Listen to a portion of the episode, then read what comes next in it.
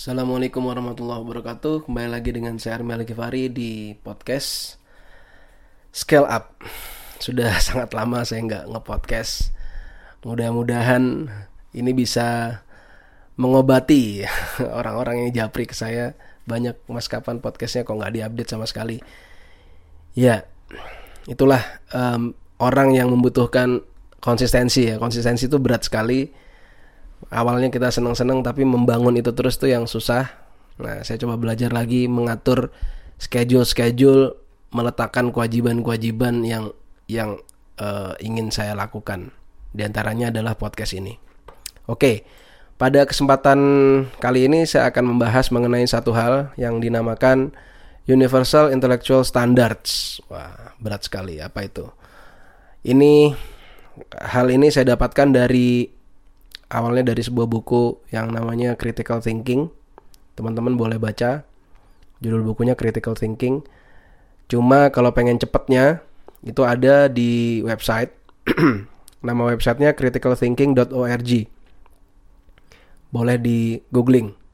Di sana kita belajar mengenai bagaimana cara berpikir kritis, cara berpikir yang logis, sehingga kita nggak mudah tersesat sebagai contoh baru-baru ini saya sendiri ya saya sendiri membagikan sebuah berita mengenai berita tentang uh, sebuah demonstrasi ya sebuah demonstrasi uh, demonstrasi Jewish ya, orang-orang Yahudi ke UN Embassy.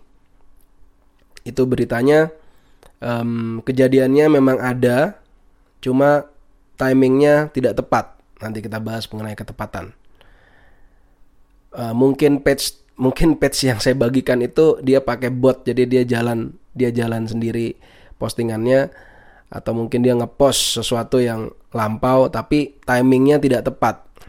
Kejadiannya betul ada fotonya memang betulan ada tapi timingnya seolah-olah baru-baru ini padahal itu sebetulnya beberapa tahun yang lalu gitu. Jadi ya saya merasa dalam tanda kutip kecolongan kecolongan padahal Padahal uh, saya sendiri termasuk hati hati-hati ya, hati-hati untuk untuk membagikan sebuah berita. Saya saya berusaha untuk memenuhi standar ini. delapan standar ini.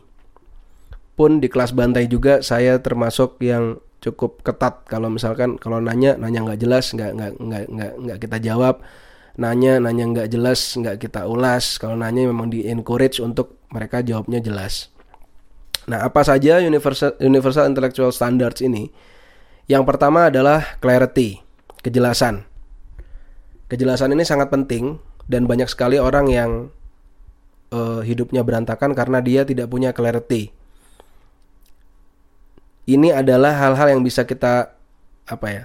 Uh, bisa kita bisa kita lihat dari kehidupan sehari-hari mengenai clarity. Ketika misalkan karena konteksnya saya seorang advertiser, maka ketika masang iklan, objektif harus jelas, goal harus jelas, harus punya clarity. Ini sebenarnya mau ngapain? Mau jualan apa?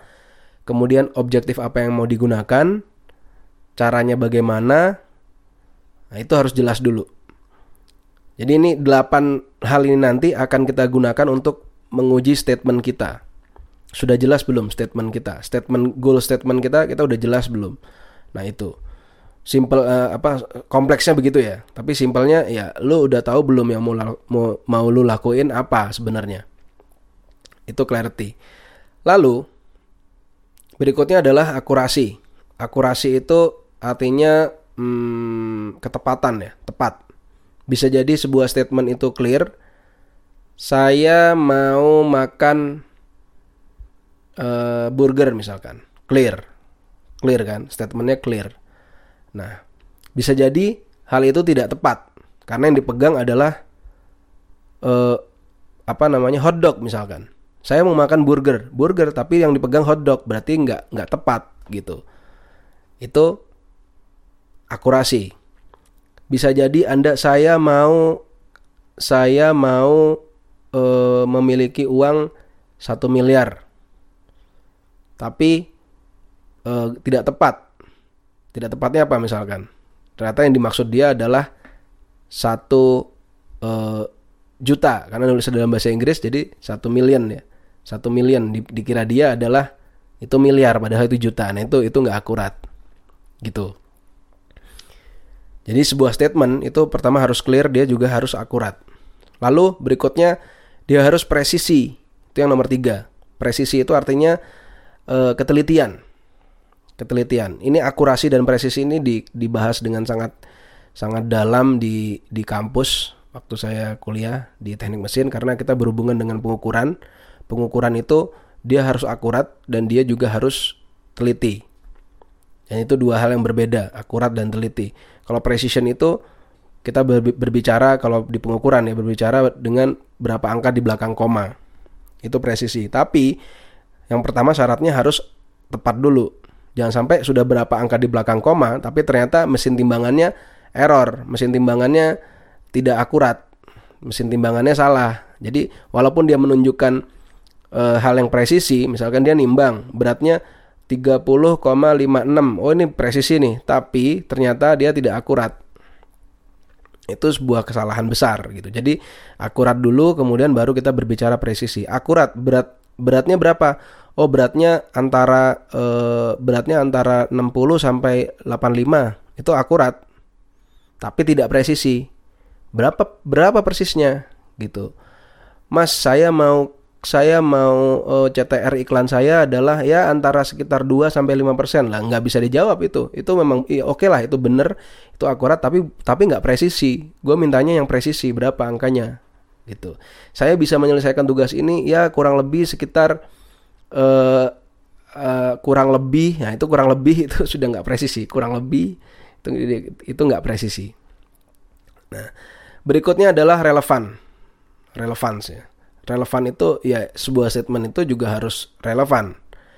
Misalkan e, contoh contoh dari artikel yang saya baca ya contohnya adalah misalkan saat seseorang seorang murid dia dia apa namanya dia bekerja dia belajar gitu misalkan dia belajar dia ngerjain PR segala macem untuk tujuannya adalah uh, tujuannya adalah supaya nilainya A dia pagi pagi siang malam nggak tidur dia belajar supaya dapat dia dapat nilai A.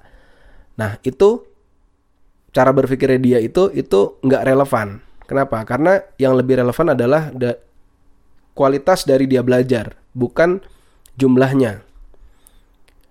Apakah seseorang uh, untuk belajar untuk untuk belajar jadi seorang Facebook advertiser harus uh, 10 tahun misalkan ada yang bilang misalkan lu harus 10 tahun dulu biar bisa jadi FB Ads expert misalkan gitu. Enggak, itu enggak relevan antara waktu dengan uh, expertise expertise seseorang itu enggak relevan. Yang relevan adalah kualitas atau jam terbang atau uh, apa namanya pengalaman dia itu yang relevan. Gitu ya, kira-kira begitu nanti akan sangat banyak ditemukan kalau seandainya teman-teman berhubungan dengan dengan Facebook Ads itu akan sangat banyak. Misalkan kita bicara mengenai CPM, CPM itu nggak relevan terhadap performa iklan kita, contohnya begitu. Nanti banyak lagi e, misalnya ketika kita mengganti-ganti mengganti apa memainkan banyak sekali bit misalkan. Itu tidak relevan terhadap apa. Ketika kita uh, ada yang bilang misalkan uh, masang iklannya harus menggunakan gambar yang warnanya ini maka akan begini. Itu nggak relevan. Itu itu yang paling akan sering kelihatan. Akan sering kelihatan bahwa seseorang ini sedang sedang melanggar uh, intellectual standards atau enggak. Oke berikutnya adalah nomor 5 ya nomor 5 depth. Itu maksudnya adalah kedalaman. Jadi seberapa dalam? Apakah kita hanya bicaranya di surface? Apakah statement itu hanya bicara di surface? Ataukah di permukaan? Ataukah sudah ke dalam? Gitu. Bisa nggak misalkan kita jawab misalkan kita jawabnya eh, misal contohnya, Mas lebih baik iklan ini lebih baik iklan ini di scale up dengan budget eh, dengan dinaikkan budget ya Mas. Yes, misalkan gitu. Yes, itu surface, itu nggak dalam. Karena yes mungkin ada koma dalamnya, tapi bla bla bla bla bla bla bla bla bla untuk mendukung si yes itu. Itu baru depth. Makanya itu sebenarnya saya agak agak nggak suka kalau jawabnya singkat, tapi yang singkat itu kadang-kadang uh, kadang-kadang dijawab di, dijawab dalam itu nggak nyambung gitu. Nggak apa orangnya jadi nggak bisa diajak ngomong dalam ya. Akhirnya ya udahlah kita bicaranya di uh, level surface gitu. Ketika melakukan sesuatu memahami sesuatu ya kita harus dalam. Harus dalam harus beneran kita mengcover both side ya. Misalkan ada orang yang ini saya dapatkan insightnya dari Charlie Munger uh, bahwa dikatakan oleh dia seseorang tidak boleh beropini kalau seandainya orang tersebut tidak tidak bertemu dengan orang yang cerdas yang punya opini berseberangan dengan dia dan dia bisa berargumentasi dengan orang tersebut.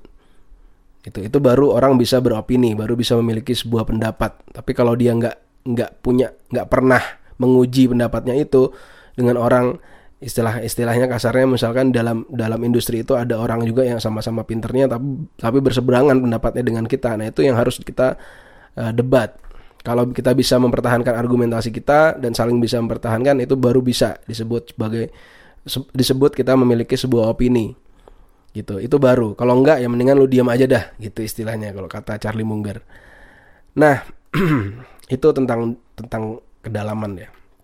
Berikutnya adalah uh, complete ya, atau breadth ya.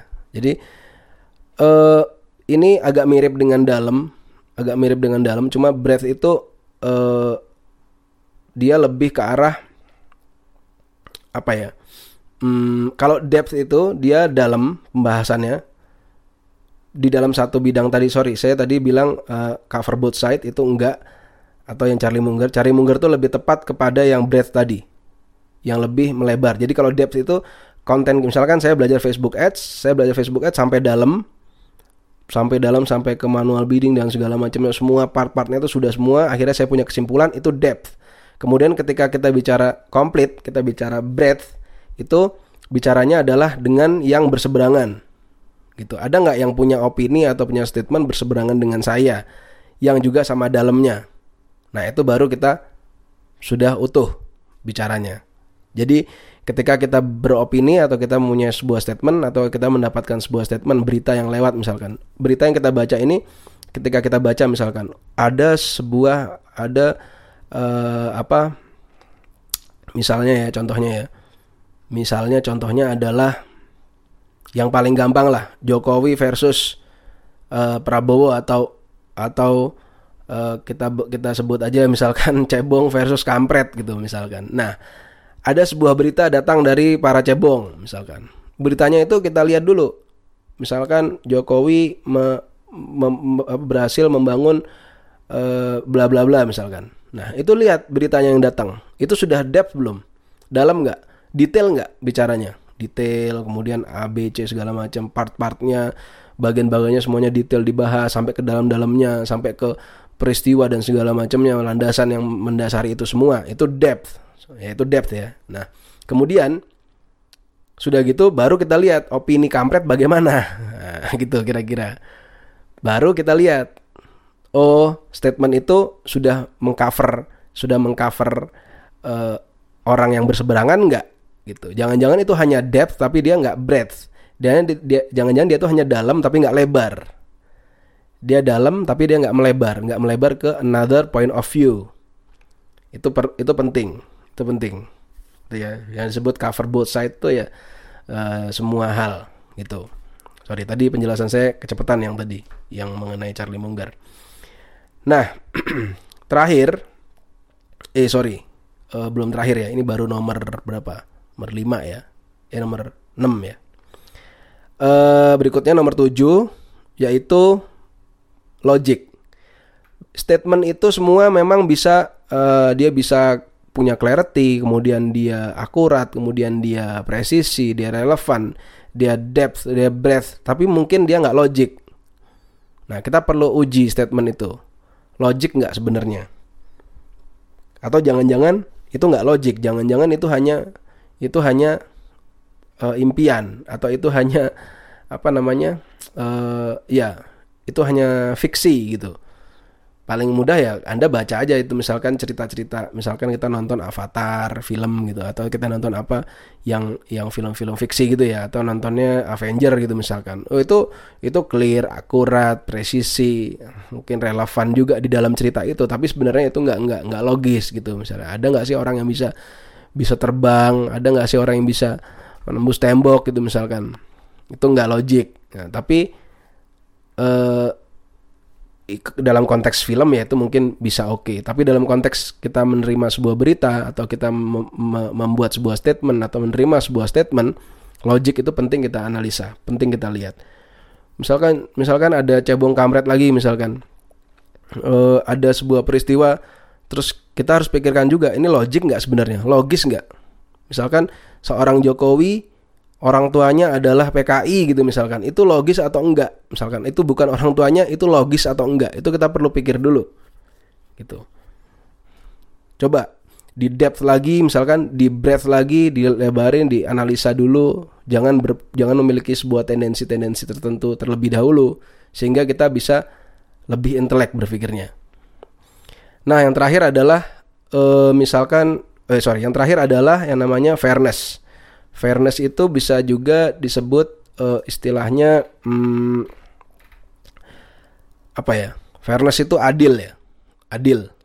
Jadi adil itu maksudnya apa ya? Maksudnya kita melepaskan diri atau statement itu kita lepaskan dari asumsi-asumsi tadi yang saya bilang kita melepaskan dari eh, hal-hal uh, yang hal-hal yang masih sifatnya abu-abu belum menjadi sebuah fakta kita keluar dari stereotipe kita keluar dari uh, apa subjektivitas dendam nggak suka. Nah itu itu perlu. Karena kalau kita nggak nggak memiliki sebuah fairness atau kita nggak punya sebuah keadilan dalam bersikap di mana sebetulnya sudah dianjurkan juga untuk bagi muslim ya kita harus adil. Karena keadilan itu lebih dekat kepada takwa. Kalau nggak salah gitu kan. Koreksi saya kalau saya salah. Uh, maka ya keadilan itu penting dalam sebuah statement. Jangan melibatkan emosi-emosi pribadi walaupun kita nggak suka sedemikian ininya, tapi ya kita tetap harus beneran e, berada di dalam garis yang lurus, garis yang adil tersebut. Nah, itulah kurang lebih delapan hal ya, delapan hal cara berpikir seorang intelektual atau cara berpikir yang intelek yang bisa me menyelamatkan kita dari dari banyak peristiwa dari penipuan-penipuan, dari hal-hal yang merugikan kita dan membuat kita tetap berada di dalam jalur yang benar.